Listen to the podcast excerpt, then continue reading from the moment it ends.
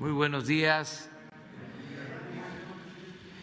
Pues antes que nada, transmitir nuestra felicitación a todos los mexicanos, a todas las familias de nuestro país, a todas las personas, para que esta Navidad sea de felicidad, de armonía, de reconciliación, de amor con nuestros seres queridos, también con nuestros amigos, con los que nos distanciamos, pero que podemos reconciliarnos en estos tiempos. Hay que saber perdonar o perdonarnos, no odiar.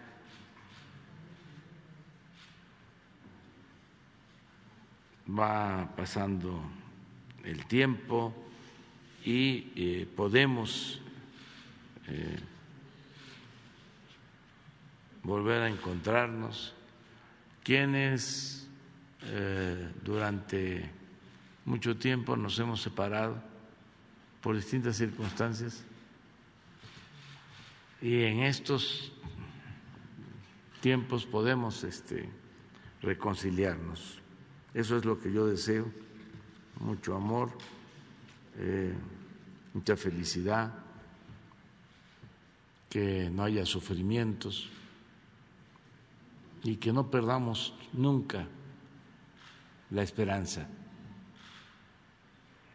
en vivir, en salir adelante, que no haya frustraciones.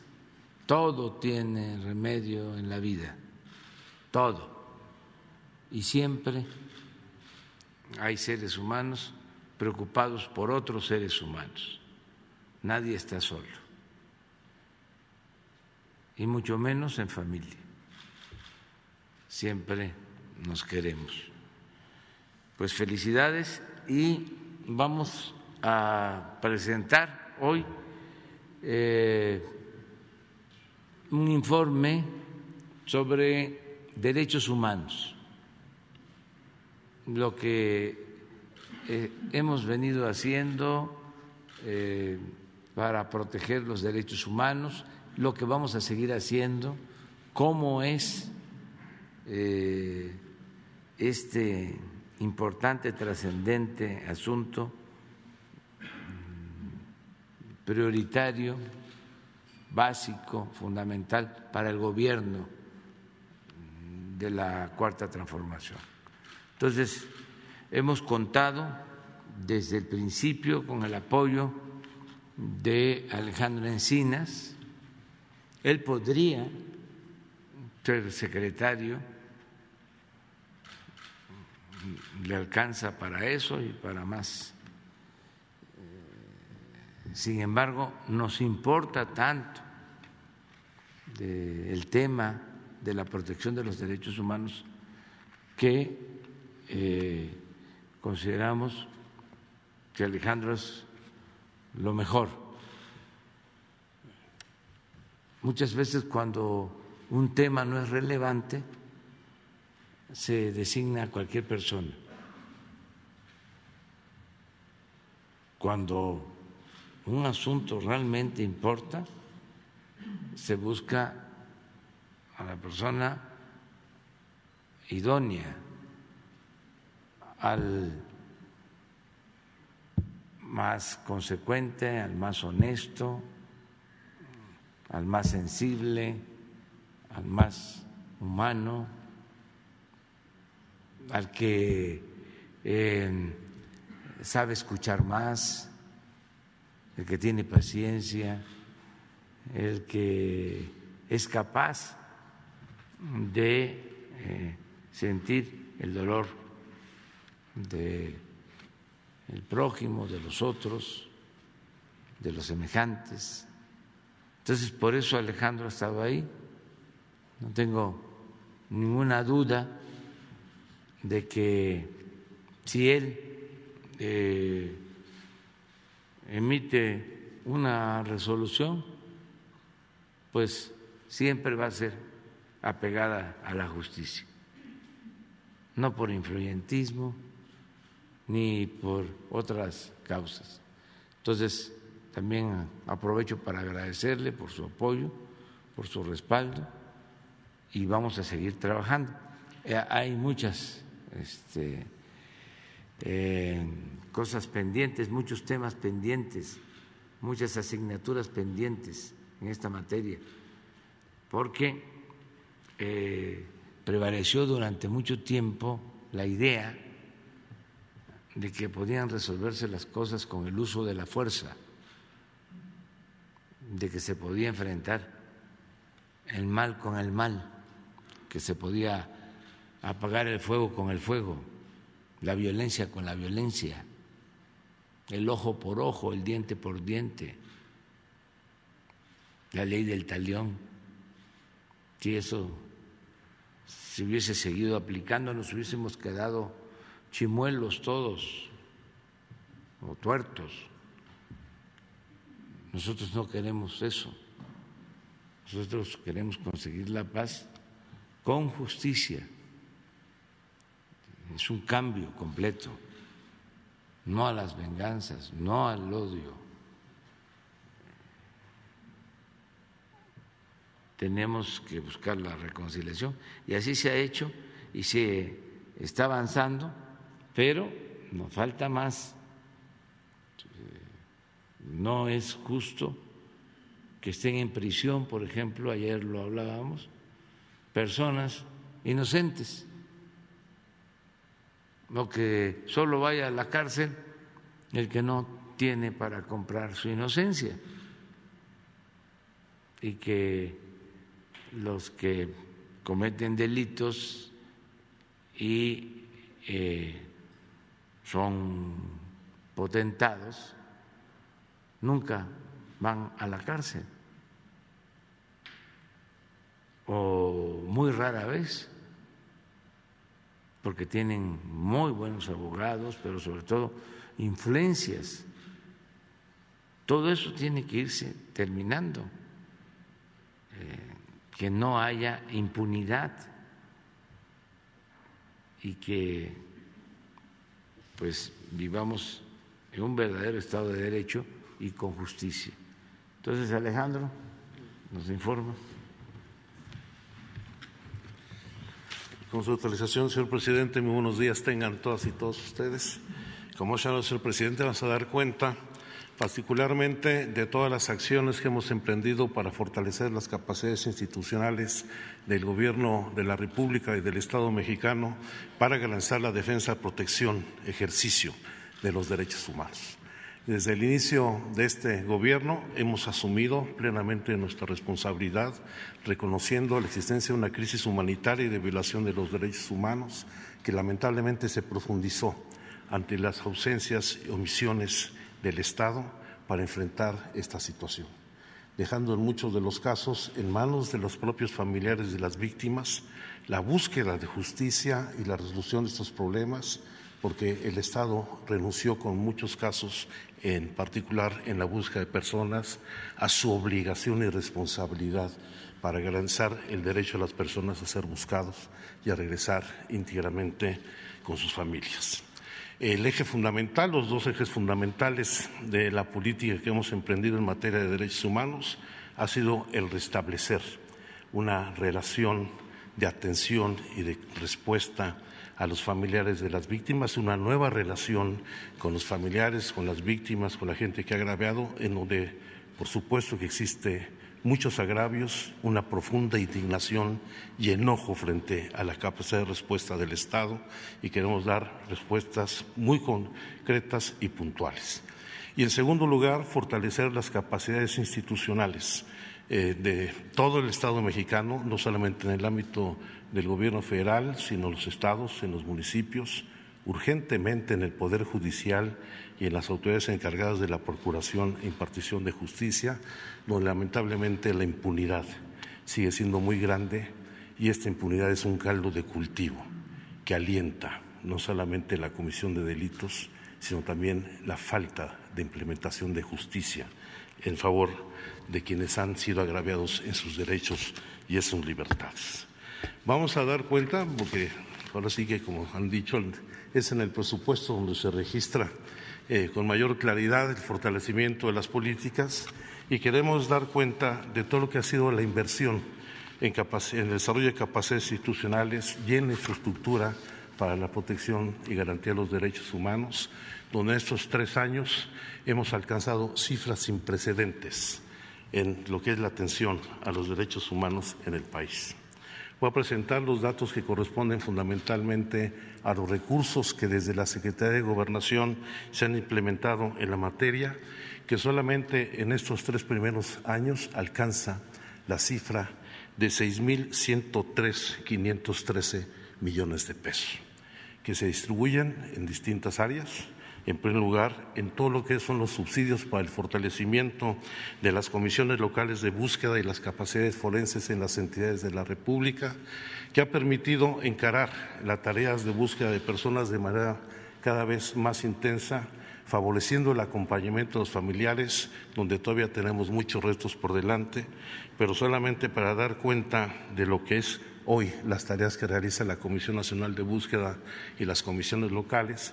Vemos cómo solamente al mes de noviembre la Comisión Nacional ya realizó 2.200 jornadas de búsqueda en 28 estados y 314 municipios, en un ejercicio de más de 1.247 millones de pesos que se han ido orientando fundamentalmente a fortalecer las capacidades de los estados para las labores de búsqueda, en apoyo a los familiares y favorecer todo lo que es la atención a uno de los rezagos más graves que tenemos, que es en materia forense, una crisis forense que ha llevado a que no existan las capacidades para garantizar la identificación de las personas y el regreso con sus familiares. Voy a dar algunos datos más adelante poniendo estos ejemplos. De manera muy importante se han canalizado recursos para la construcción y mantenimiento de los centros de justicia para las mujeres en todo el país, con una suma de 312 millones de pesos, al igual que se han canalizado más de 349 millones de pesos para atender todas las alertas por violencia de género que se han emitido en las distintas entidades federativas. Un tema que es muy significativo es el fortalecimiento que se está impulsando en los registros civiles de los estados. Esta es una labor muy importante para garantizar un derecho humano fundamental, que es el derecho a la identidad de las personas, que es el derecho primario, el derecho llave para poder ejercer sus derechos. Y para dar cuenta de cómo ha venido evolucionando las acciones, hay que señalar cómo en 2018 apenas había 57 millones de registros que permitirían vincular el acta de nacimiento con la cédula única de registro de la población, y el día de hoy ya hemos sumado 145 millones de vínculos de acta de nacimiento con CURP, que es un paso fundamental para garantizar la cédula única de identidad digital que estamos trabajando para garantizar que todas las personas, todos los niños, los adultos, tengan la posibilidad de tener una identidad plena. En materia de los recursos erogados para el cumplimiento de sentencias y recomendaciones, tanto del Sistema Interamericano de Derechos Humanos como de Naciones Unidas, como de la Comisión Nacional de Derechos Humanos, se han canalizado más de 488 millones de pesos, al igual que se han venido fortaleciendo las acciones del Mecanismo de Protección para Personas Defensoras de Derechos Humanos y Periodistas, que en estos 3 años supera la cifra de los 1.248 millones de pesos, atendiendo una mayor incorporación en el número de beneficiarios. Cuando nosotros llegamos al gobierno en diciembre de 2018, había solamente 798 beneficiarios. Hoy contamos con un incremento de 1.504 personas beneficiarias, un incremento del 88%, de los cuales 493 son periodistas y tenemos 1.011 defensores de derechos humanos.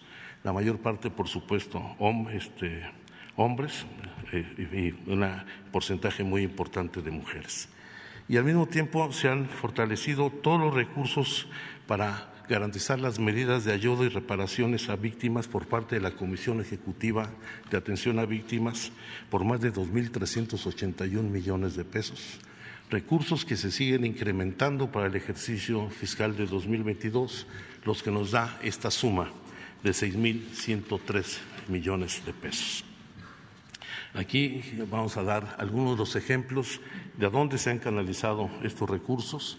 En materia de identificación humana, se han construido 3 centros de identificación humana, algunos con un nivel muy importante de desarrollo en las capacidades de los laboratorios genéticos para realizar la identificación. Destacan, por supuesto, el primero que hicimos de carácter regional en la ciudad de Saltillo, en un proyecto de coordinación con el Gobierno del Estado, la Fiscalía del Estado de Coahuila, la Comisión Local de Búsqueda, organismos internacionales, el apoyo del equipo guatemalteco de forense, que es uno de los más especializados en el mundo, y por supuesto la Comisión Nacional de Búsqueda. 5 centros de resguardo temporal, con lo cual estamos alentando cómo enfrentar de manera muy firme la crisis forense, donde en estos momentos, según estimaciones tanto de instituciones públicas como de organismos no gubernamentales, tenemos alrededor de 52.000 cuerpos sin identificar en las fosas comunes y en los servicios forenses del país. Basta ver solamente los resultados del censo que hizo el Instituto Nacional de Estadística, Geografía e Informática en 2020, de cómo ubicó 9.400 cuerpos de personas fallecidas en las cámaras frigoríferas o en las planchas de los servicios forenses de los estados. Y en un país donde tenemos una cifra ya que es superior a los 95.000 registros de personas desaparecidas o no,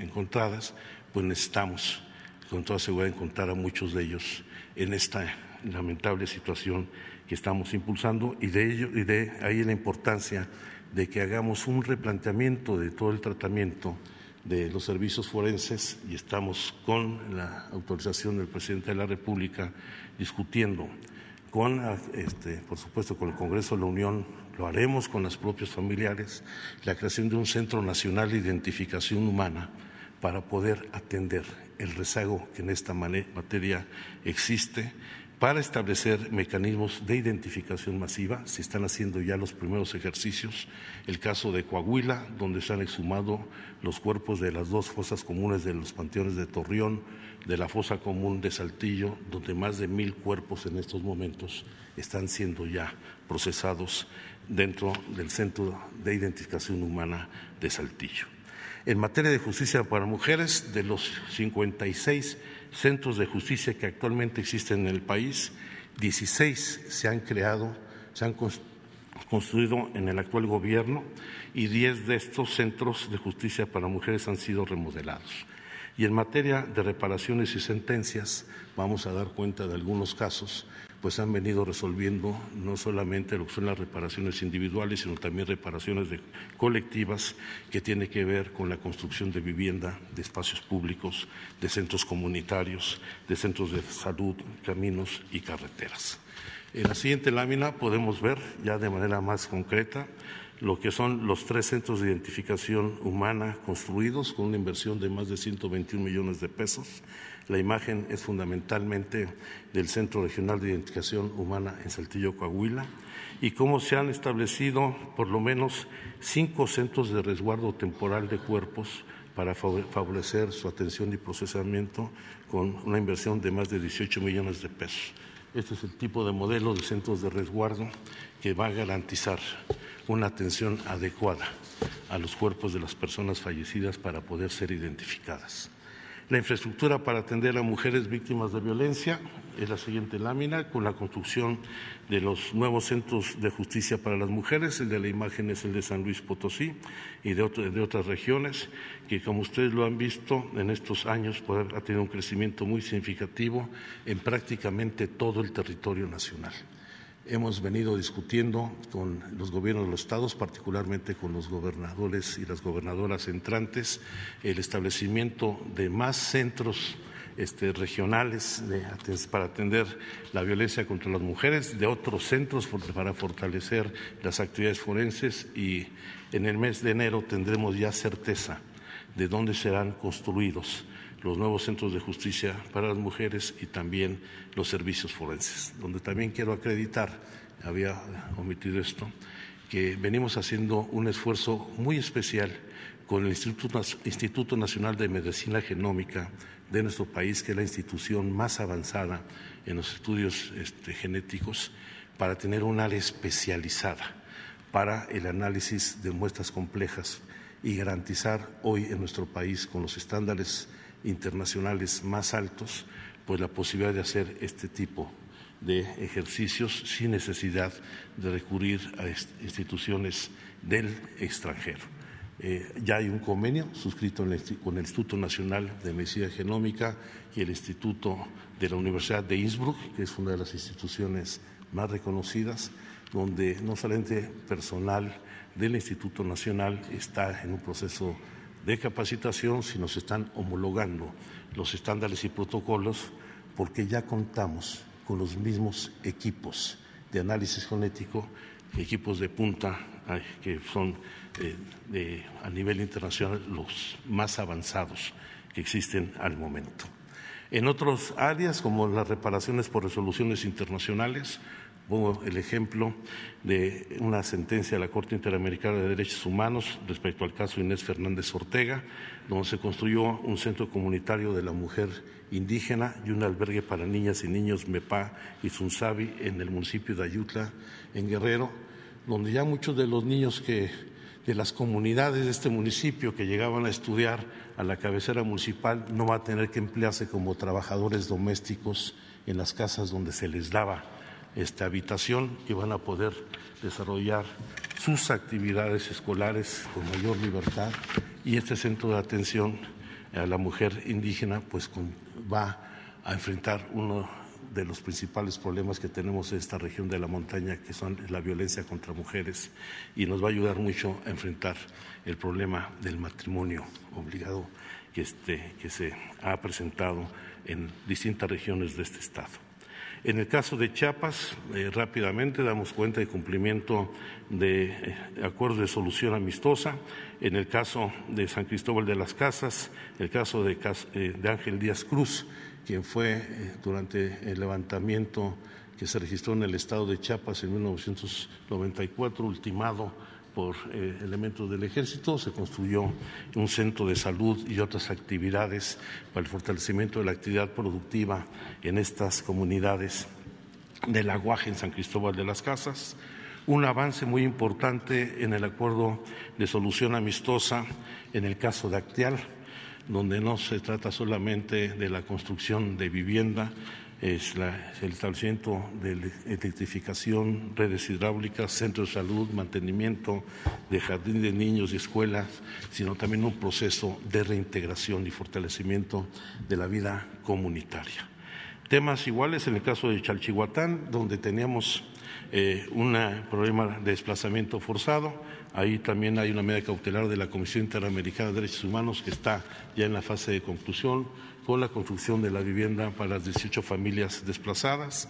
En el caso de Aldama y Chenaló, que aquí se ha discutido en diversas ocasiones, no solamente se ha cumplido con la reparación a las personas que fallecieron o que resultaron heridas, está la construcción de caminos para la interconexión de la cabecera, de las dos cabeceras municipales con comunidades, la construcción de viviendas, tanto en Aldama como Chenaló, y por supuesto en la fase de resolución el conflicto agrario, donde se adquirirán, están adquiriendo nuevas tierras para poder compensar los cambios que va a haber en el momento que se haga por parte de la Procuraduría y del Registro Nacional Agrario el deslinde de la zona que generó el conflicto.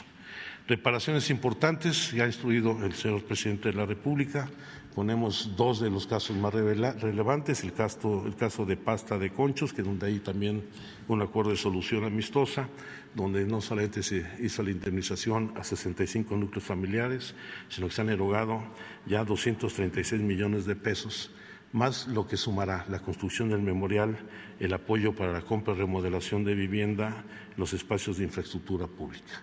Y el caso de la Guardería ABC, donde independientemente de los recursos que se asignaron en los gobiernos anteriores, se han fortalecido los compromisos que estableció el presidente de la República para dar no solamente becas, sino también una pensión vitalicia a las familiares de las víctimas, en donde solamente en esta administración se han erogado 656 millones de pesos.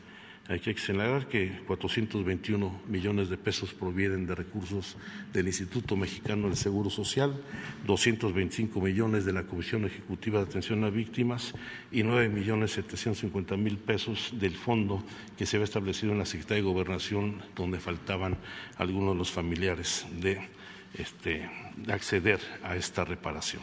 Si sumamos los 421 millones de pesos del Seguro Social, pues la cifra que dábamos originalmente de 6.103 millones supera con mucho los 6.500 millones de pesos, sin considerar los recursos que aporta SEDATU en todo lo que es la construcción de vivienda, de recuperación de espacios públicos y otras instituciones como la Secretaría de Salud, el acompañamiento que se hace a familiares de las víctimas que requieren tratamientos de manera permanente y de otras intervenciones de la Comisión Federal de Electricidad, de la Comisión Nacional del Agua, porque por lo menos 23 instituciones, dependencias del gobierno federal, concurrimos en el cumplimiento de todos los acuerdos que se establecen, no solamente en materia de reparación, sino para la atención de los derechos humanos. Creo que este es el mejor reflejo de cómo se está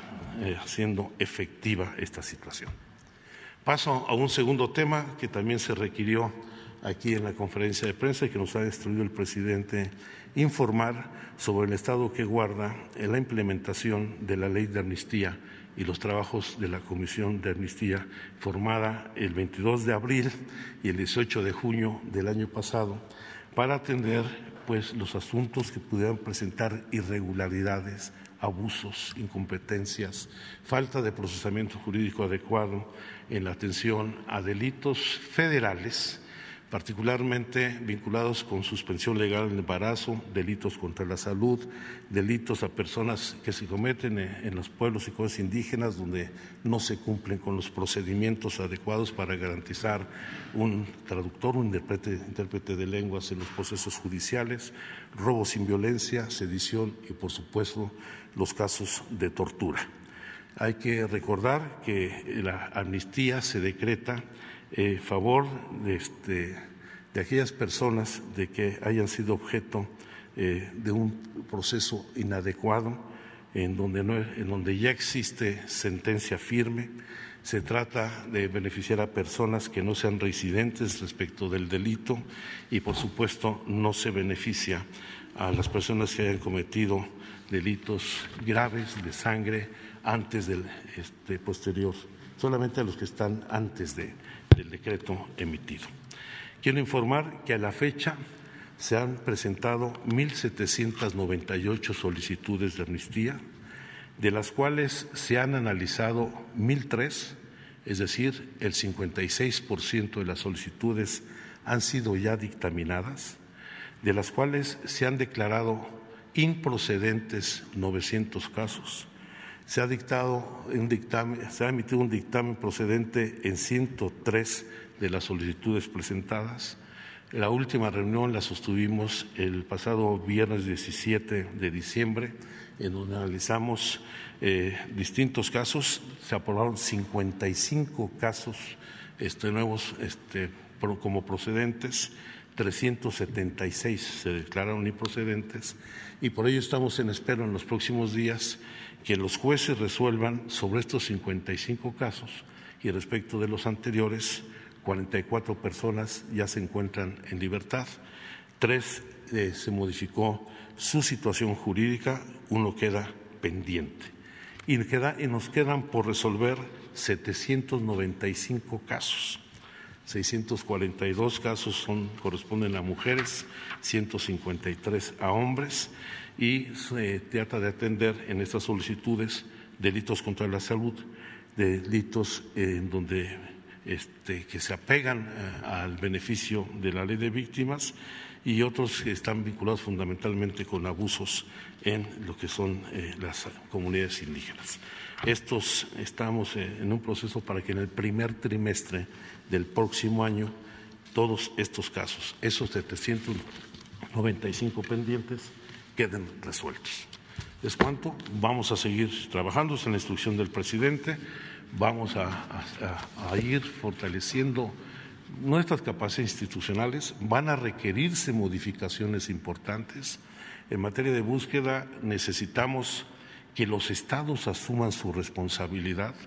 Hay que señalar que el promedio de aportación de los estados, con excepción del estado de Coahuila, que hay que reconocerlo, es apenas del 10% respecto a los recursos federales invertidos. Al igual que en el mecanismo de protección a periodistas y personas defensoras de derechos humanos, donde estamos escribiendo convenios de colaboración, pero necesitamos no solamente que los mecanismos estatales se fortalezcan, sino también se fortalezca la acción de la autoridad encargada de impartir justicia. Tenemos más del 90% de impunidad en los homicidios cometidos contra periodistas y personas defensores y un dato que es muy delicado, el 45% de las agresiones contra periodistas y defensores de derechos humanos provienen fundamentalmente de autoridades municipales, ya sea por intolerancia, por corrupción o por colusión con el crimen de los grupos delictivos en sus respectivos territorios. Y vamos a tener que hacer una revisión a fondo de la ley para garantizar un sistema nacional de protección a periodistas. Necesitamos fortalecer y revisar la Ley General de Víctimas para eliminar cualquier discrecionalidad en el uso de recursos para atender de inmediato los requerimientos de las víctimas, no solamente en la reparación, sino las medidas de atención y, por supuesto, esperemos avanzar pronto en la creación del Centro de Identificación Humana, porque lo que necesitamos es tomar medidas que nos permitan atender estos conflictos de carácter estructural que se fueron incubando durante muchos años, que está siendo difícil revertirlos, pero que estamos convencidos que con esta política y la actuación del conjunto del gobierno federal, con el acompañamiento de los estados, las fiscalías y el Poder Judicial puede resolverse. Es cuanto, señor presidente.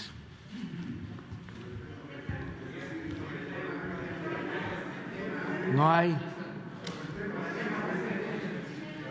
2, 3, 4, 5. Luego tú, 6. Muy buenos días, señor presidente, señor subsecretario, agradeciendo toda la reflexión que está haciendo sobre el tema de los periodistas. Hemos platicado con usted y desde aquí también un saludo a la doctora Carla Quintana. El riesgo que enfrento, señor presidente, es muy serio. La última ejecución ocurrida este mes de diciembre, la persona que desgraciadamente ya no está con nosotros, me advirtió que me protegiera por la difícil situación que se enfrenta ante una situación terrible de impunidad, motivo por el cual quisiera pedirle de manera muy considerada me permitiera entregar información sensible a los integrantes, secretarios del Gabinete de Seguridad y desde luego también al director de la Unidad de Inteligencia Financiera y al secretario de Gobernación. No solamente quiero hablar por mí, ni por lo que me pudiera pasar, sino por otras personas y también por los fallecidos. Entonces, si usted me autoriza, señor presidente, integraría en las próximas horas carpetas con información sensible. por un lado. Muchas gracias. En otro sentido, gracias, doctor Alejandro. Hay un tema, señor presidente, que tiene que ver con el endeudamiento de los estados, que resulta ser muy lamentable, sobre todo en estos tiempos que son muy cercanos a las etapas electorales. Caso concreto, el Estado de México, que tiene un endeudamiento el año pasado de 8,000 millones y que pudiera ascender a 10,000 millones más que estaría solicitando el gobernador para acompañar las estrategias de la Cuarta Transformación respecto a conectividad y vialidades en relación al aeropuerto Felipe Ángeles. La situación es de que la deuda estaría ascendiendo a 68,000 millones. Sucede en otros estados como Oaxaca, Jalisco, quizás el estado de Hidalgo también estaría buscando este tipo de acciones. La reflexión que le pediría yo es si es necesario que los gobiernos acompañen con endeudamiento los proyectos de la Cuarta Transformación en materia de infraestructura. Si bien la Cuarta Transformación ya tiene definida el presupuesto y no fuese necesario, y luego por la experiencia que se tiene, el mal uso de los recursos públicos en procesos electorales, al final de los sexenios, endeudamiento para los pueblos y una serie de calamidades que todos conocemos. Muchas gracias, señor presidente, por las dos. Bueno, ya hemos hablado aquí de la situación difícil de las finanzas en los estados. No, afortunadamente es un asunto general, hay que tomar en cuenta que aunque son pocos, no es la mayoría, pero sí hay estados que tienen finanzas públicas sanas. Es admirable el que desde hace algún tiempo en Tlaxcala se aprobó una ley para que no se contrate deuda.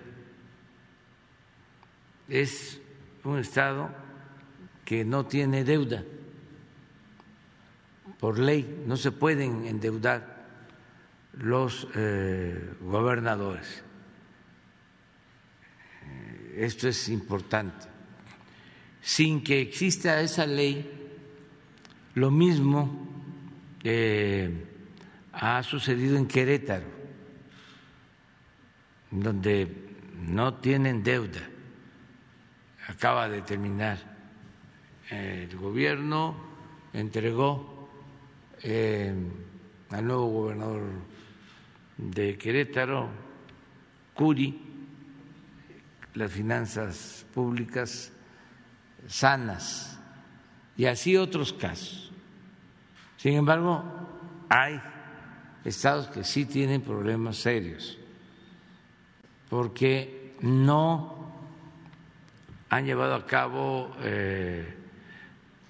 planes para reestructurar sus deudas y sobre todo para evitar el sobreendeudamiento. ¿Cómo es que muchos se endeudaron, muchos estados, porque se crearon mecanismos como los llamados PPS, que son convenios de participación público-privados? Entonces, una empresa influyente decía: yo te construyo un hospital, yo te construyo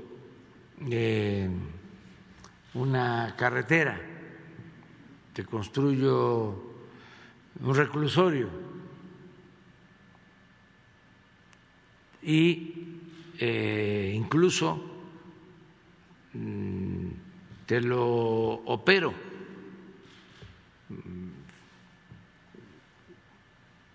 Llegaron a privatizar, pues, las funciones que corresponden al Estado, al gobierno. Y esas obras las hacían y los cobros resultaban excesivos. porque además de que la obra tenía sobreprecios, había que pagar intereses altísimos. Hay hospitales que para 125, 150 camas que los están cobrando en 7, 8 mil millones de pesos. En el caso del Estado de México, por ejemplo, el hospital de Zumpango deben de estar entregando 200 millones de pesos al año a la empresa y van a entregar esto durante 20 años. Entonces, todo eso pues fue acumulando deuda, porque Hacienda les hacía el descuento a estas empresas que tenían influencias, les permitían que Hacienda hiciera el descuento de las participaciones a los estados. Llegó este asunto al extremo de que se aprobó una ley para que los estados, mejor dicho, los gobernadores, antes de salir tuviesen que pagar todas sus deudas de corto plazo, si no caían en ilegalidad. Entonces, ¿qué sucede? De que para pagar las deudas de corto plazo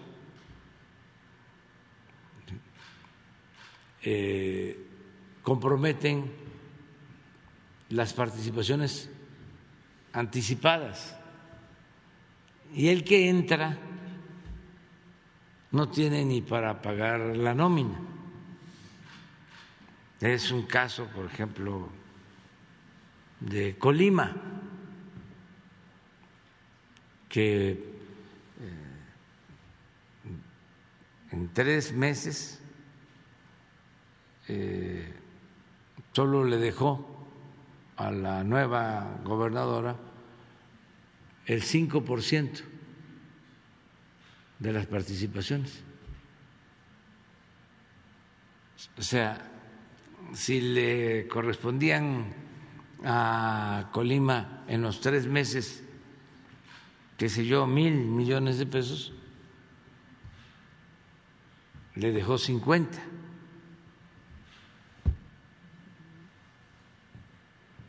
Por eso hemos tenido que ayudar, sobre todo para el pago de nóminas. Quiero también decirles que hubo la intención, que son de las cosas que no se dicen o no se conocen, pero como estás tocando el tema, tuvo la intención de hacer una reforma para quitar ese candado y que no se sancionara si no pagaban los créditos de corto plazo. Pero sí, la verdad, nosotros no promovimos eso. Se mantuvo vigente esa ley, pero sí hubo la demanda. Fue hasta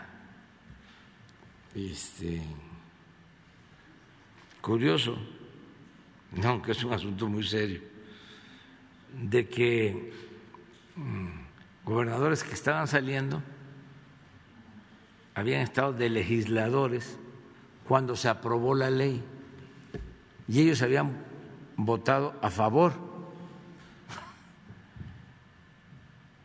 y lamentaban, decían ellos, que habían cometido un error, cuando no fue así.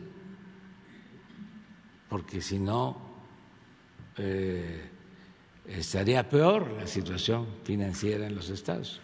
Entonces, sí hay que buscar la forma de seguir saneando las finanzas. Ya hay mucha conciencia en la mayoría de los gobernadores, de las gobernadoras, sobre ese tema se habló ahora que nos reunimos. Hicimos el compromiso de que íbamos a ayudar para los cierres de año. La Federación ha estado ayudando, sobre todo para el pago de las nóminas y aguinaldos, que eso no se puede quedar a deber, es inconstitucional y es hasta pecado social. No se le puede retener el salario a un trabajador.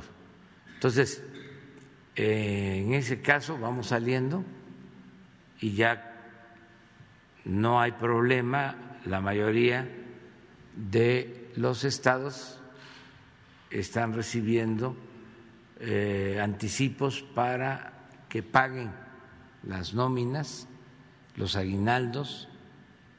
Hay estados que no han solicitado ningún apoyo porque tienen recursos propios y se les está recomendando, y ellos están muy conscientes, están llevando a cabo planes de austeridad, están en los gobiernos estatales reduciendo sueldos, los apoyo a los gobernadores, porque no es fácil. Hay gobernadores, y tengo información, no estoy hablando al tanteo, que quieren que los diputados locales ganen menos y se les rebelan los diputados y no pueden llevar a cabo planes de austeridad. Y ahí se reúnen, y esto es muy lamentable, de todos los partidos. O sea, se pelean para otras cosas, ¿no? Supuestamente hay diferencias de fondo en lo programático, en principios, en lo ideológico, pero cuando se trata de defender prebendas, ahí se unen. Afortunadamente también, hay que decirlo, no es general, pero sí siguen presentándose estos casos. Me acaba de informar un gobernador que quiso llevar a cabo un cambio, no pudo, no voy a mencionar, o sea, porque no tiene caso, pero sí saben bien a lo que me estoy refiriendo, tanto gobernadores como legisladores, como presidentes municipales, regidores. Ahora ya están más medidos, de todas maneras, siguen cobrando mucho y exigiendo moches para votar a favor, para aprobar las cuentas. Eso tiene que desaparecer. Yo celebro que en Guerrero se está avanzando mucho. Es uno de los estados más pobres del país. Y los regidores, no de todos los municipios, pero sí me consta que los de Acapulco, antes, no sé cómo esté ahora, ya no tarda y nos va a llegar el reporte, cobraban muchísimo, al grado que cuando había un cambio de gobierno se inscribían más candidatos a regidores que candidatos a presidentes municipales. Se llegaron en una ocasión a inscribir más de 1,000 candidatos a regidores.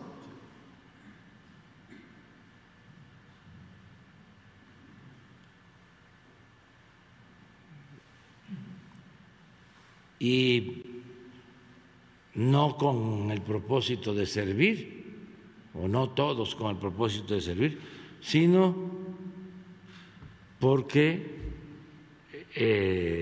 cobraban bastante y tenían además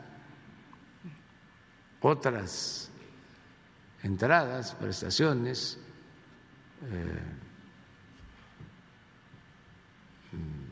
otros privilegios. En el Estado de México, lo mismo. Esto ya tiene tiempo, desde hace 40 años, 50. Ahí fue el primer estado en donde, además del sueldo, al legislador le daban un presupuesto. ¿Qué tiene que ver la función legislativa con la ejecución de obras? Si eso corresponde al Poder Ejecutivo. Por eso es la división de poderes. Al legislativo corresponde las leyes, la aprobación del presupuesto, pero no el ejercicio del presupuesto. Eso es del Ejecutivo, el hacer las obras. Pues acá les daban este presupuesto para entregar materiales de construcción. Ese modelo al final los trasladaron hace poco a lo federal, y de ahí surgieron los famosos moches, donde para obtener los votos habían 3 partidas que se repartían a los diputados federales y senadores. Lo de la construcción de calles y banquetas, no sé si lo notaron algunos ciudadanos, pero habían banquetas buenas y las destruían y las volvían a construir, porque esa partida la manejaban los legisladores, las repartían. También no todos, pero bueno, en este caso casi todos.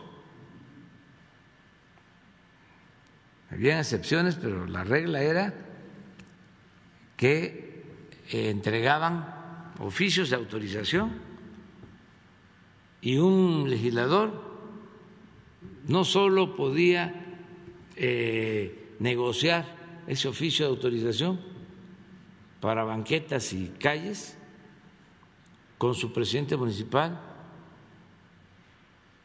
en aquel entonces con su jefe de delegación, sino podía, si era un legislador de Chihuahua, podía entregar la obra a un presidente municipal de Yucatán, o si era un legislador de Chiapas, podía entregar la obra a un gobernador de Nuevo León o a un presidente municipal de Nuevo León. Entonces, aquí tengo 10 millones de pesos, 20, nada más que me vas a dar un soborno, un moche. Si no me das un 10%, un 15%, porque ya no era diezmo, ya se habían pasado. Si no me vas a dar eso, yo hago la obra, o mejor dicho, yo recomiendo a la empresa que haga la obra. Y así distribuían lo de banquetas, calles, cultura, toda la infraestructura de cultura y deporte, la infraestructura para deporte. Entonces, venía la votación, reforma energética,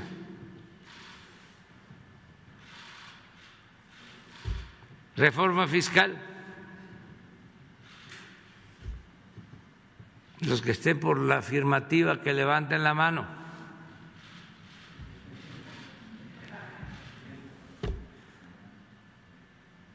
Entonces, hay que limpiar. No. Y señalar también que el doctor Alejandro Encinas, en un proceso electoral pasado, se tuvo que enfrentar a todo un aparato en donde hasta camiones de traslado de valores hacían repartición de muchos de esos recursos para mover la llamada ola roja. Sí. Muchas gracias. Sí. ¿La compañía?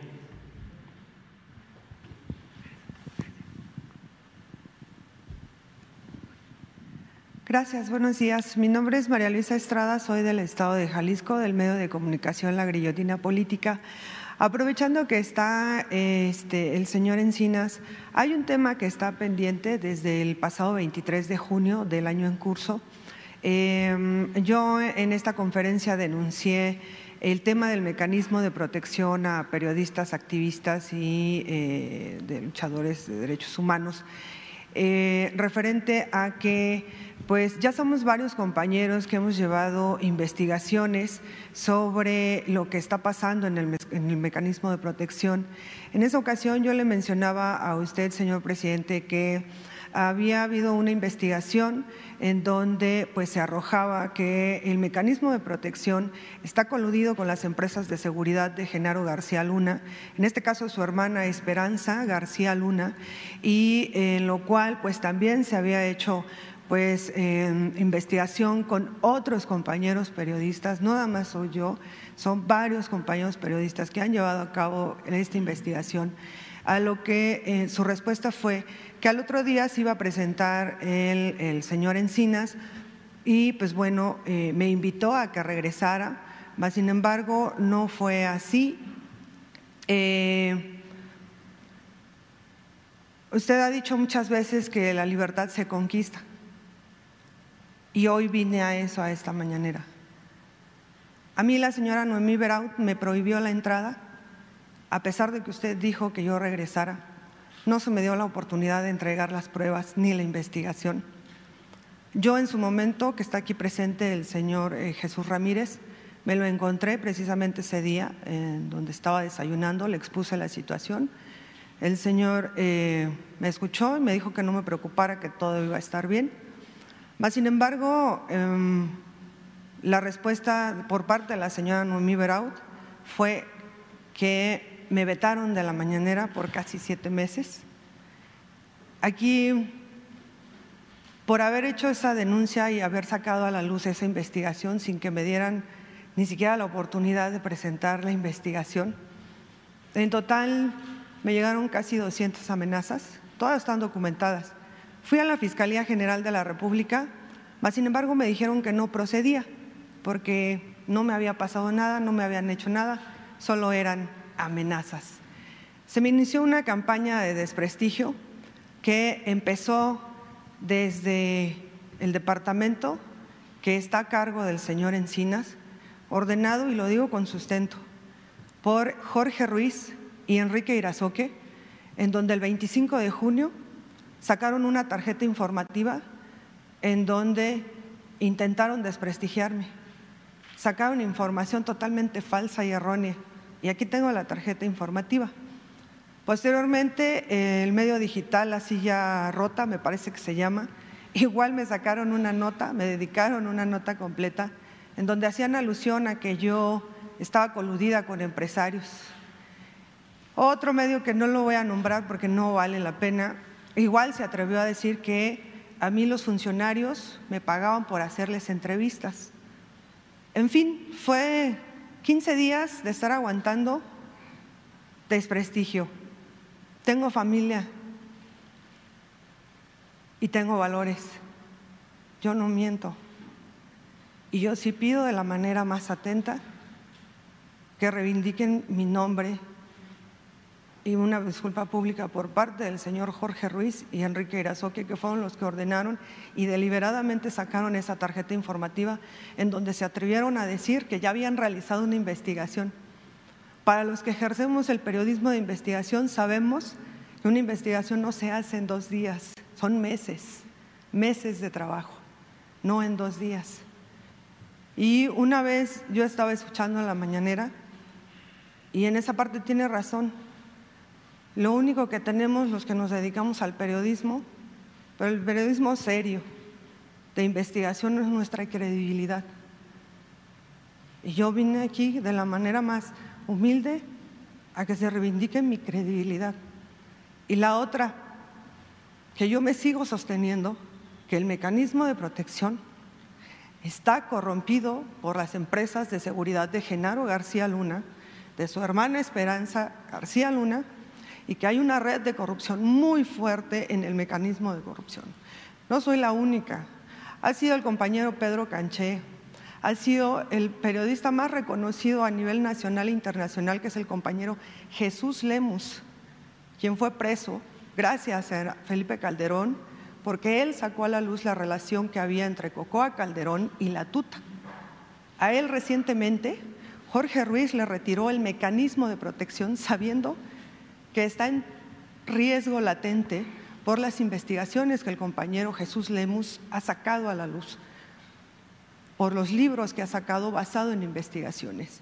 Su argumento de Jorge Ruiz para haberle quitado el mecanismo de protección al compañero Jesús Lemus fue que ya no estaba en peligro, y por supuesto que ya no estaba en peligro porque él se tuvo que ir del país. Hoy se encuentra desterrado el compañero Jesús Lemus. Y cuando lo maten, ¿qué va a pasar? ¿Qué va a decir el mecanismo de protección? Porque son vidas de compañeros que se están jugando el pellejo porque creen en que de verdad en este sexenio se puede lograr acabar con la corrupción, con las colusiones desde las altas esferas. Mi pregunta sería al señor Alejandro Encinas, ¿a quién le pisé los callos, como se diría coloquialmente, para que me hayan iniciado una campaña de desprestigio de esta manera tan brutal? Porque hasta mismos compañeros que gozan del mecanismo de protección y que no lo necesitan realmente, se me fueron encima. Y el artículo 19 también se me fue encima. Cuando en su momento yo pedí que me ayudara artículo 19 cuando sufrí el atentado en el estado de Nayarit, de Tepic, Nayarit, artículo 19 me lo dijo muy claro, que solamente se atendían casos mediáticos. Y aún así se me fue encima artículo. Es un sistema que se te viene encima cuando tú pisas algo. ¿A quién fue? Si el señor Alejandro Encinas estaba enterado de la situación. Porque a veces yo coincido con usted, yo no pongo en duda ni en tela de juicio la integridad del señor Encinas, pero sí de los que trabajan para él. No sé a cuántos el señor Jorge Ruiz les quita el mecanismo de protección. De los últimos 5 periodistas que tenemos documentados, habían pedido el mecanismo de protección de este año y Jorge Ruiz se los negó. ¿Qué criterio utiliza el mecanismo de protección para darlos? Esa es una pregunta que traigo desde que me sacaron. Y la otra, que yo sí le pido de la manera más humilde y atenta, que está aquí el señor Jesús Ramírez, que por favor me regresen mi acreditación porque no hice nada malo. Y la otra es, regresé a las mañaneras porque comprobé lo que usted dice, que la gente no te deja. Y la gente, a partir de que me vetaron, fue estar en constante insistencia en las redes sociales para que me regresaran mi derecho a la libre expresión. y me sostengo. No hice nada malo. Ese es el primer planteamiento. Y el segundo, rapidísimo, es el caso de las desapariciones forzadas que se están ejerciendo en el estado de Jalisco, en el estado de Nayarit. Hay una situación que estábamos haciendo una investigación, varios compañeros y una servidora, en donde, por ejemplo, en el estado de Nayarit, que ya entró un nuevo gobierno encabezado por Morena, la gente está muy esperanzada, pero a su vez muy decepcionada. ¿Por qué? Porque sigue al frente el fiscal general de Nayarit, Petronilo Díaz, quien en su momento, junto con el exgobernador Antonio Echeverría, pues se registraron varias desapariciones forzadas. E incluso, y tengo como probarlo, a mí el fiscal general de Tepic, Nayarit, Petronilo Díaz, me habló, primero, para invitarme al estado, segundo, para ofrecerme ayuda y tercero, para intimidarme. A partir de ahí yo tuve que aislarme y me deshice de todo dispositivo. Y la otra, ¿de qué sirve que entren nuevos gobiernos si van a seguir los mismos fiscales corruptos? Está el fiscal de Nayarit, está el fiscal del Estado de México que inventa delitos, está el fiscal de mi estado, Jalisco, que está al servicio de Enrique Alfaro, está, por ejemplo, también está el fiscal todavía en el estado de Guerrero. Y la otra, ¿qué garantías hay para la gente? ¿Por qué? Porque simple y sencillamente los fiscales o se ponen, ahora sí que se ponen y se postran ante los gobernadores, o en su defecto van en contra de los gobernadores que llegan con ideologías distintas. Que también, dicho sea de paso, está lo más reciente, que estaban hablando de injusticias, está el más reciente caso del operador político de Ricardo Monreal, que hacen un escándalo, tanto Dante Delgado como Ricardo Monreal, y dice uno, ¿por qué ese escándalo? Más de 70 años en el estado de Veracruz no se había vivido un gobernador que de verdad se preocupara por el campesino, por el lechero, por el que vende pollos o huevos, porque es la parte en con que sostienen la mayor parte de los ciudadanos en el estado de Veracruz. Y hoy salen a defender a un presunto delincuente. ¿Y por qué no se hace eso con el campesino? Hay una situación que yo estaba escuchando el discurso del presidente de la Suprema Corte de Justicia de la Nación, en donde dijo que realmente ya el más desprotegido estaba viviendo la justicia, y no es verdad. ¿Cuántos delitos generados tan solo existen en el estado de Tabasco del 2016, cuando el exgobernador se colgó la medalla de que iba a acabar con los grupos que ejercían los secuestros? Hay muchísimos casos. Apenas estamos iniciando la investigación y apenas llevamos 1000 casos documentados y sustentados que estuvieron generados. Y hoy el fiscal que se encargaba de generar eso lo tiene Barbosa, precisamente encabezando la Fiscalía de Secuestros. Y dice uno, ¿cuándo se va a terminar este tipo de monopolios corruptos? ¿Cuándo realmente el campesino o los que andamos a pie o nos tratamos de ganar la vida honradamente vamos a tener realmente justicia? Si no se tiene para pagar un buen bufete de abogados, no existe la justicia. Y yo lo digo para que ojalá y el presidente de la Suprema Corte de Justicia de la Nación saliera un rato de su oficina y le preguntara a los familiares, que hay veces que vienen desde lejos y se quedan a pernoctar afuera de los penales porque gastan más si van y vienen. Esos serían los dos planteamientos. Muchísimas gracias. Muy bien, mira, para abreviar, lo de la entrada es libre. Si no era así, tú no tienes ningún problema. Yo lo estoy ahora instruyendo, ¿sí?, para que puedas entrar las veces que quieras hacerlo. Lo segundo es que si se demuestra que te afectaron en tu dignidad, nosotros ofreceríamos desde aquí disculpa y te invitaríamos para que estuvieses presente. Te propongo de que le encarguemos este asunto y que aceptemos una resolución de la Comisión de Derechos Humanos, si estás de acuerdo. Sí. Eso sería lo segundo. Y lo tercero, sobre el mecanismo de protección, pues vamos a pedirle a Alejandro que nos informe. Sí, con mucho gusto. Por supuesto que revisamos esta situación.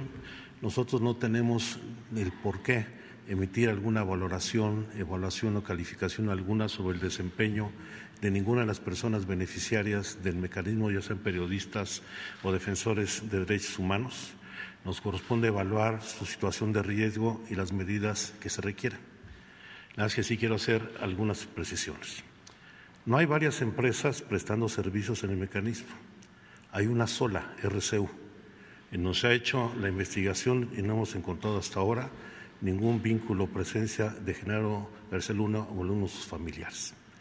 Y hemos iniciado un proceso de sustitución gradual de los servicios para que estos sean prestados por protección federal de la Secretaría de Seguridad y Protección Ciudadana. Esta es una medida que ha ido aumentando, a pesar de que en muchos casos hay resistencias de los propios beneficiarios, porque en ocasiones no quieren protección pública, sino quieren una protección de una empresa de particulares. También por las relaciones que se han formado a lo largo de los años entre el grupo de escoltas y el beneficiario. Y en segundo lugar, las decisiones sobre la adjudicación o retiro de las medidas de protección no las define ninguna persona en particular, ni Enrique Irazoque, ni Jorge Ruiz, que a partir del último de este mes ya no estará con nosotros, sino las define la Junta de Gobierno del mecanismo, donde participa el Consejo Ciudadano, que es elegido por ustedes, participa la Fiscalía General de la República, la Secretaría de Gobernación, la Secretaría de Seguridad y Protección Ciudadana y otras dependencias donde se hace la evaluación respecto a las medidas. Y las medidas van adecuándose también respecto a cómo se modifica la situación de riesgo.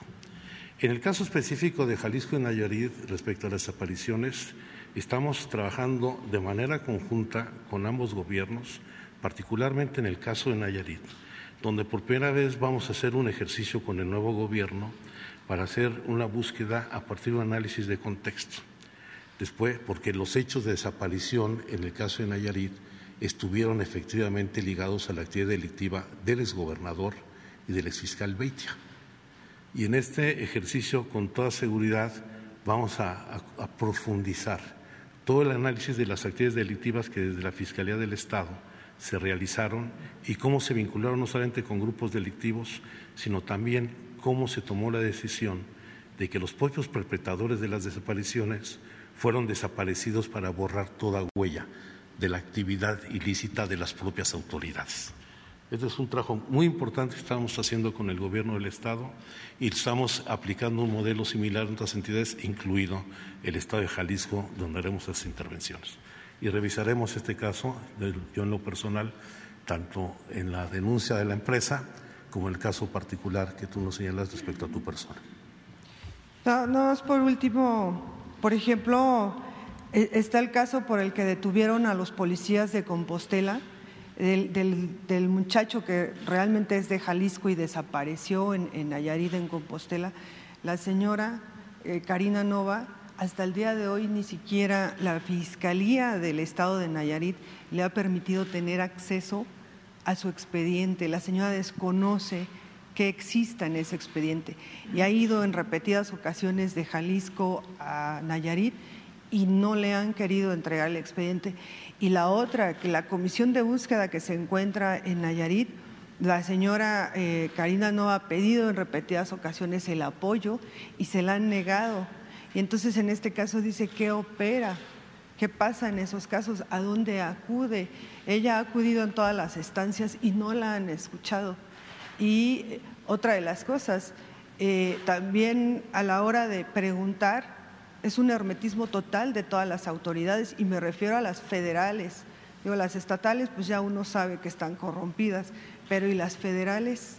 En este caso, señor Encinas, ¿qué se hace? ¿Habría manera de que usted apoyara que le entregaran el expediente? Porque ni siquiera sabe en qué está conformado el expediente. No sabe ni siquiera si de verdad el expediente está conformado por desaparición forzada de su hijo. Pues que se te atienda ahora mismo para que ese caso sea atendido de inmediato, si te parece. Muchas gracias. ¿Sí?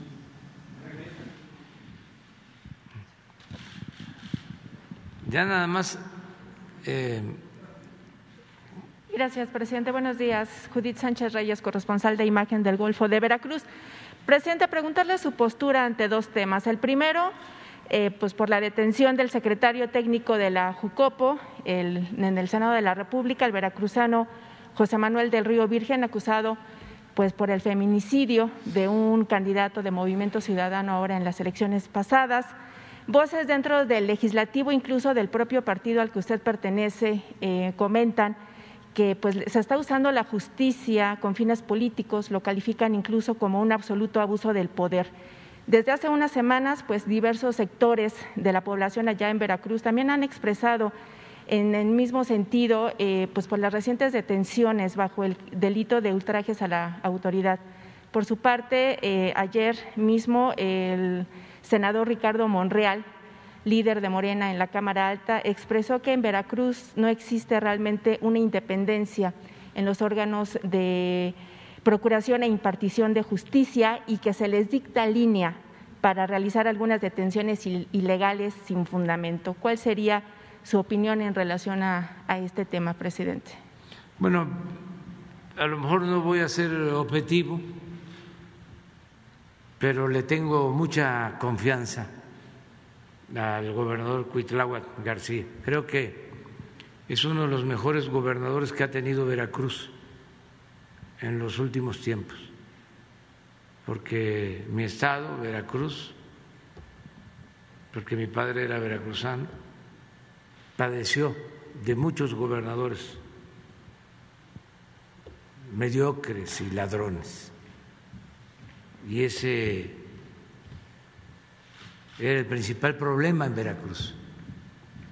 Y ahora, por primera vez en bastante tiempo, se tiene un gobernador honesto, íntegro, que es incapaz de llevar a cabo una injusticia en contra de nadie. Le tengo toda la confianza y espero que en este caso las autoridades que están analizando el asunto, porque además es apenas una instancia que resuelvan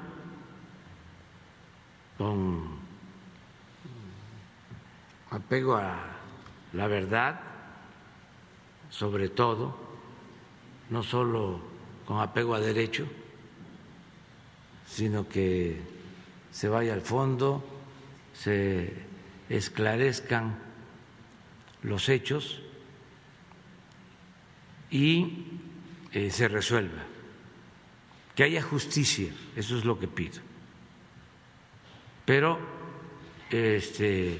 no descalifico al gobernador Cuitláhuac, le tengo confianza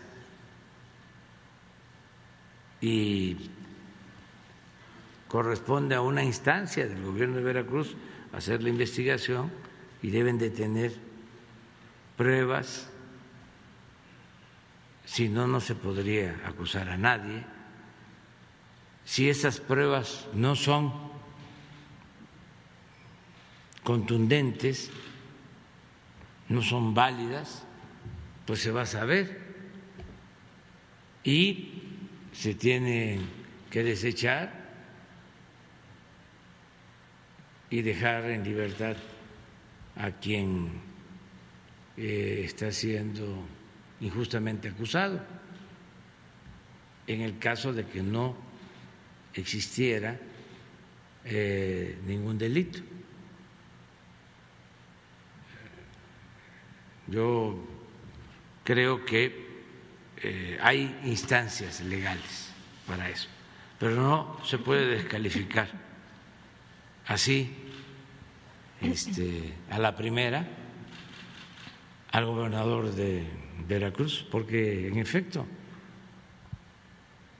no hablo al tanteo. Bien, presidente. No es de buen gusto el que yo les haga una relatoría de los gobernadores de los últimos tiempos en Veracruz. No lo voy a hacer. Eso lo saben muy bien mis paisanos, que no se dejan chorear,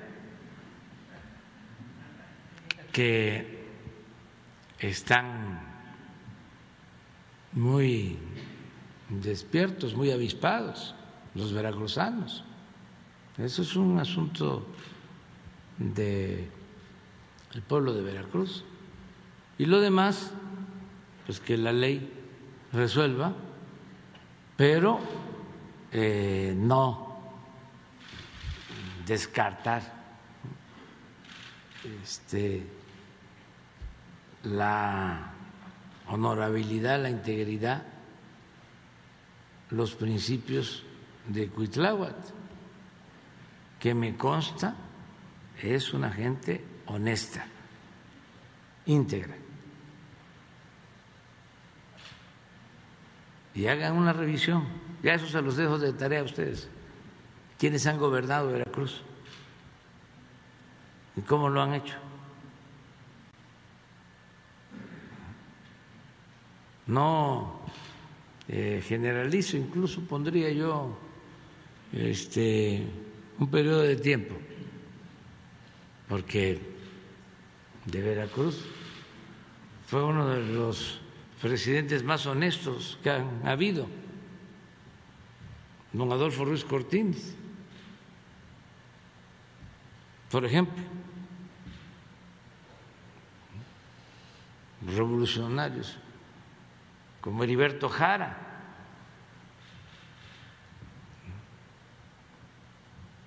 y otros más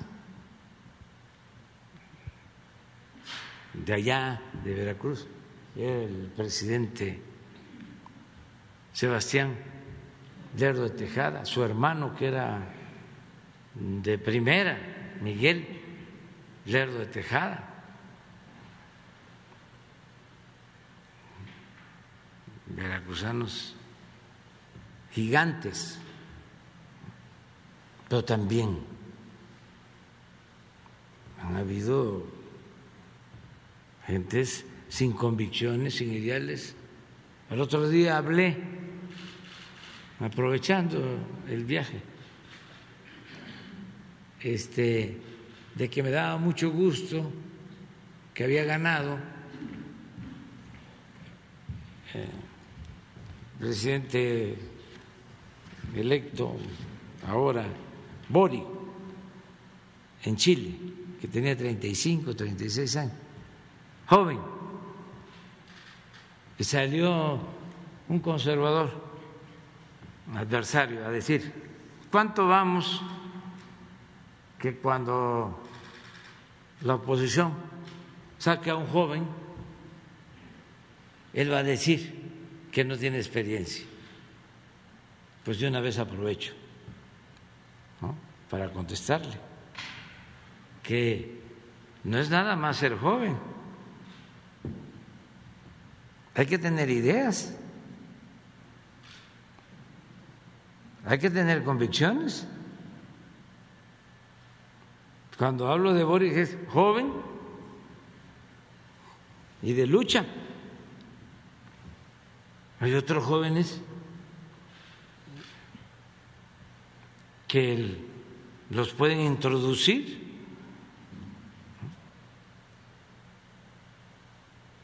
a la vida pública como se introduce un producto chatarra. Los visten bien, les dan lecciones de dicción,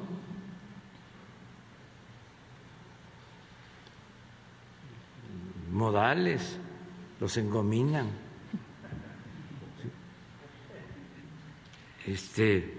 Incluso pueden ser hijos de famosos.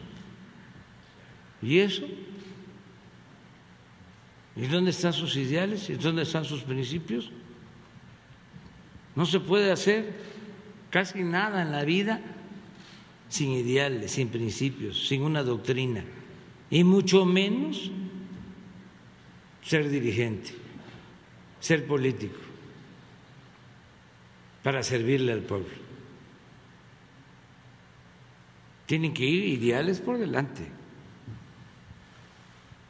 No es nada más cualquier persona, como los fabricaban antes, con los medios de información o con dinero, porque necesitaba la oligarquía tener un pelele, un adorno.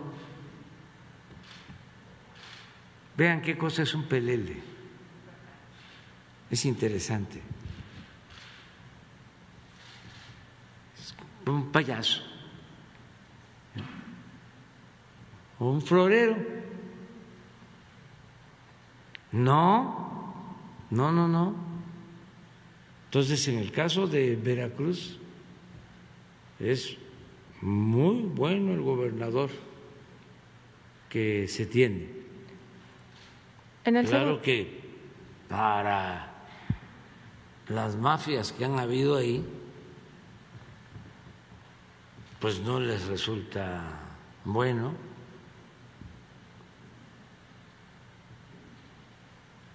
Pero ahí están los resultados.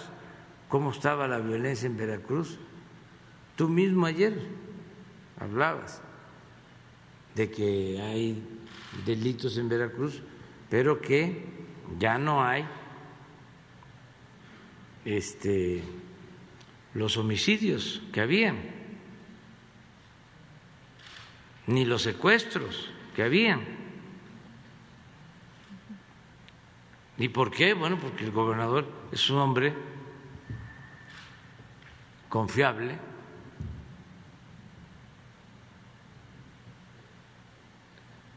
sin embargo, en este caso hay que hacer la investigación y también tomar en cuenta, ojalá, y aquí, si hace falta, que se den los antecedentes, porque la gente no sabe que es muy importante contextualizar. No hay texto sin contexto. No puede haber una noticia sin una contextualización, sin los antecedentes. Y a veces, por el sensacionalismo, se va nada más al hecho y no se conocen los antecedentes. ¿Qué fue lo que sucedió ahí? Rápido, lo cuento. 2 días antes de la elección, asesinaron al presidente municipal del municipio de Cazones. 2 días antes. Un comando. Y en la sustitución no entró como correspondía el suplente, sino otra persona.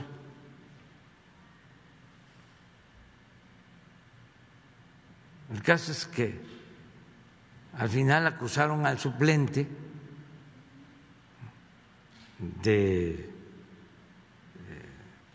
algún delito o al que ganó la elección, lo acusaron O sea, es un asunto complicado, pero imagínense si llegaron a asesinar al candidato y un comando, pues no es nada más un asunto menor. Hay que ver los antecedentes y la autoridad tiene que investigar y castigar y cero impunidad,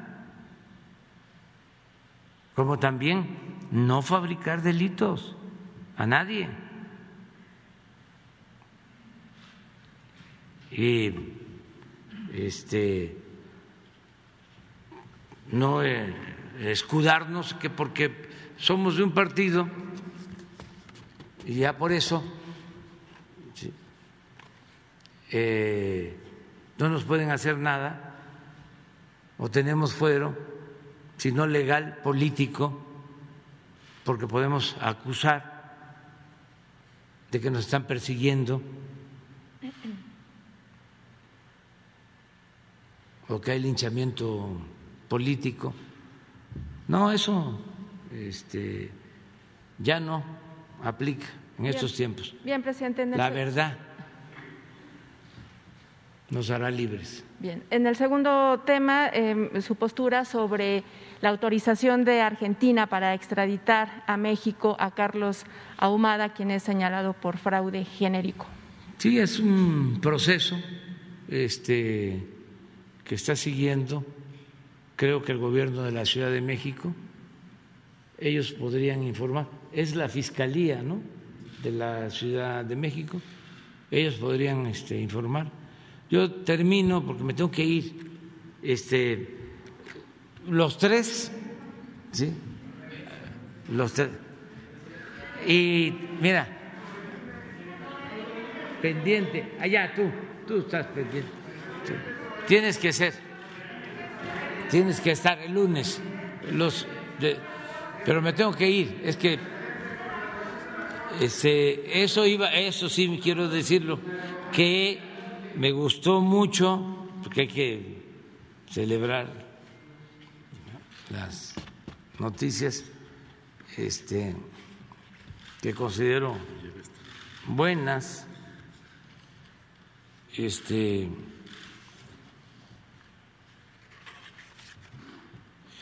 Me gustó la resolución de la Corte para que siga adelante el proceso de revocación del mandato, aunque tampoco concluye el litigio, pero fue muy importante lo de ayer, el que la Suprema Corte haya decidido, o dos ministras de la Suprema Corte hayan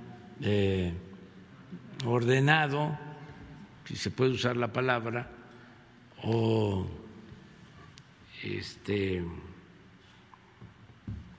le hayan exhortado al Instituto Electoral de que continúe con el proceso de revocación del mandato. Así están las cosas, así fue una muy buena decisión, porque es la democracia.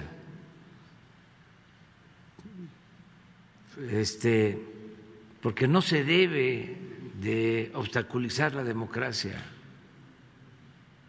Y segundo, no se debe violar la Constitución. Son las dos cosas. Y yo considero que oponerse a la revocación del mandato, a que se celebre una consulta, a que se le pregunte a los ciudadanos sobre el comportamiento de una autoridad, si se obstaculiza ese procedimiento, es actuar de manera antidemocrática. Uno tiene que hacer valer los derechos democráticos, el derecho a elegir libremente, a elecciones limpias, elecciones libres, sufragio efectivo, voto efectivo, que efectivamente sea el pueblo el que elija al gobernante. Eso con relación a la democracia participativa y seguir impulsando la democracia participativa, seguir no solo con la democracia representativa, no solo elegir y ya nos vemos dentro de 3 años, nos vemos dentro de 6 años. No se debe de agotar la democracia a eso. La democracia lo establece bien, muy bien nuestra Constitución desde hace muchos años. No solo es un sistema de gobierno, es un modo de vida que tiene que ver con todos los órdenes de la vida pública. Es democracia en el sindicato, democracia en la escuela, democracia en la sociedad, democracia en la familia, siempre democracia. Entonces, nadie debe de obstaculizar la democracia, el que la gente participe. Si el pueblo es el soberano, en la democracia el pueblo manda, y así como el pueblo pone, el pueblo quita, y por eso es importante la revocación del mandato y está vigente, está en la Constitución, además de que es un método democrático necesario para que nadie se sienta absoluto en ningún nivel de la escala y que el pueblo siempre tenga las riendas del poder en sus manos. Además de eso, es un mandato constitucional. No se puede violar, no se puede omitir. Entonces, si pasara el tiempo con tácticas dilatorias, pues para atemperar el agravio o para llevar a cabo un desagravio a la democracia, pues los ciudadanos podríamos llevar a cabo la consulta o buscar mecanismos. A ver, 10 encuestadoras, 10 de las de más antigüedad y credibilidad, 10, y hacemos una cooperación para pagarles, y en una de esas hasta lo hacen de manera voluntaria. Y a ver qué dicen a la pregunta, igual, la misma pregunta, ¿quieres que continúe el presidente o que renuncie? Nada más sí o no, que continúe sí, que se vaya o que no continúe, y ya, y damos a conocer aquí los resultados. Y aquí está ya, pero no va a quedar así de que ya no quisieron y no vamos a hacer nada. Pues ¿cómo es eso? Claro que vamos a hacer. Y saben también por qué, para dejar el precedente, porque van a cambiar esos consejeros, tienen que cambiar, si no por la reforma que hace falta en lo democrático, en lo electoral, pues ni modo que sean eternos, van a tener que irse algún día y entonces van a haber otros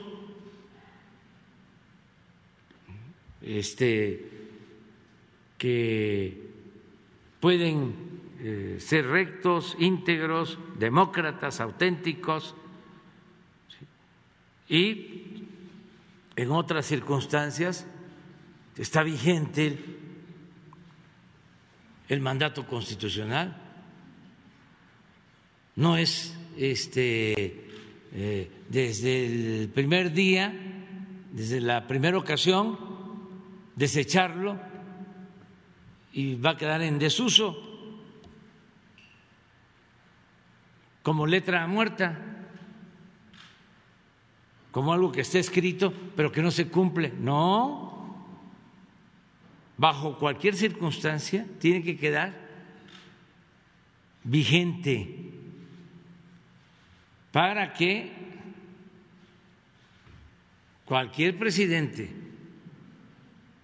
tenga que someterse a el escrutinio público,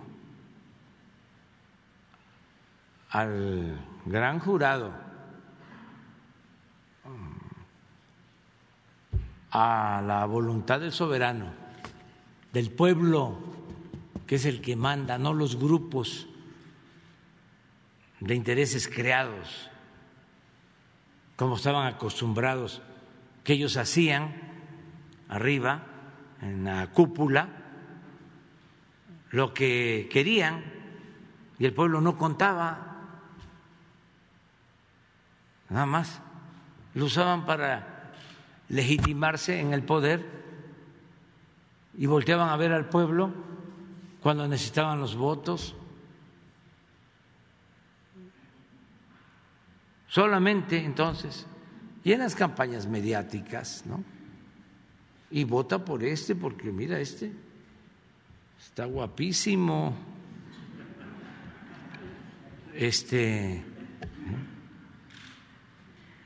y mira cómo viste, y no le hagas ninguna pregunta, no, y si le haces una entrevista, le das las preguntas que se las aprenda, ¿sí? Y si va a hablar, ponle unas pantallas, un teleprompter ahí, y cuídalo, protégelo, no le hagas preguntas incómodas,